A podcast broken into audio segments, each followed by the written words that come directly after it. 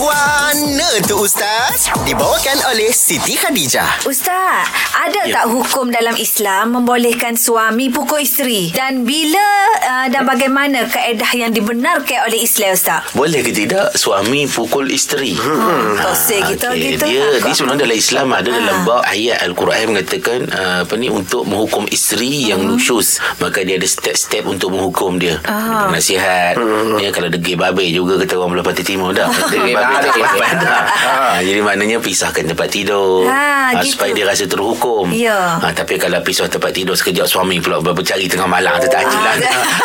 Dia suami pula nayanya. Ah. Jadi kemudian kalau kalau tak boleh juga maknanya setelah apa dia apa diberi apa ni diberi hukuman begitu maka dalam apa dalam Quran sebut apa wadribuhunna maka pukullah. Okey dalam masalah pukul ini Pukul tu, ha. ada Ah. beberapa tafsiran ulama. Bukan tumbuk, terajang. Pukul yang macam mana okey. Ha. Satu pandangan mengatakan pukul tu boleh tapi pukul yang tidak memudaratkan. Ha, maknanya pukul macam mana contoh ulama bagi uh, ulama tafsir ulama fiqh kata pukul dengan kayu sugi. Ah, Pungkai sugi. Kayu sugi tu bersesterah. Sakit. Seruh Ah, pendek je pukul-pukul manja. Ringan kan Ah, Ringan ah. Tak apa Gitu. jangan Janganlah kayu suri Sebekas besar lengan Besar betik tu dah.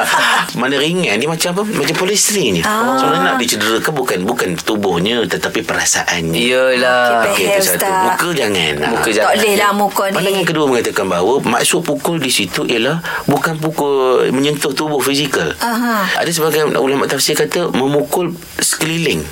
Oh, Sekiranya katuk muka. meja ke, Ah, katuk tiar ke ah, gitu, di Ustaz? Tak gitu. Ah. Oh, maksudnya ah, protes marah lah Oh. tu. Mas, ah, Jadi kita maksud di situ ialah bukan pukul ke, ke isteri tu.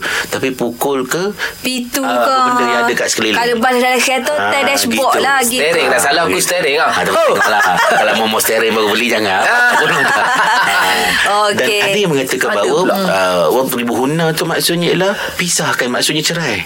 Ah, Jadi faham. ada tiga pandangan tentang masuk pukul dalam Al-Quran terhadap isteri. Jadi konklusiannya ialah kalau isteri ah, nusyus. Nusyus ni maksudnya ialah isteri yang apa ni yang ah, melanggar perintah Allah eh, apa apa, apa ni dia, dia apa yang dia mesti taat pada suami dan perintah Allah dilanggar macam mana nusyus. Nusyus lah. Ada juga Tak tafsiran boleh. ulama mengatakan nusyus itu ialah zina. Kalau isteri berzina Ah. baru boleh diambil tindakan untuk Ha, darbu ataupun pukul tadi. Faham, Tapi Ustaz. ah, maknangnya kalau boleh dengan perempuan ni tak usah pukul. Tak usah Salah. pukul lah. Manja-manjakan lah. Pukul-pukul Pukul. apa lari. Ah, Maknanya Takut apa? aku. Kalau Lari. pukul pun kata tidak mencederakan. Manja-manja lah, Mak Syah. Macam kecil lah babak kan. Ah, gitu. Ah, Babak lah. Okey, okey, okey. Ah, Okey, faham Ustaz.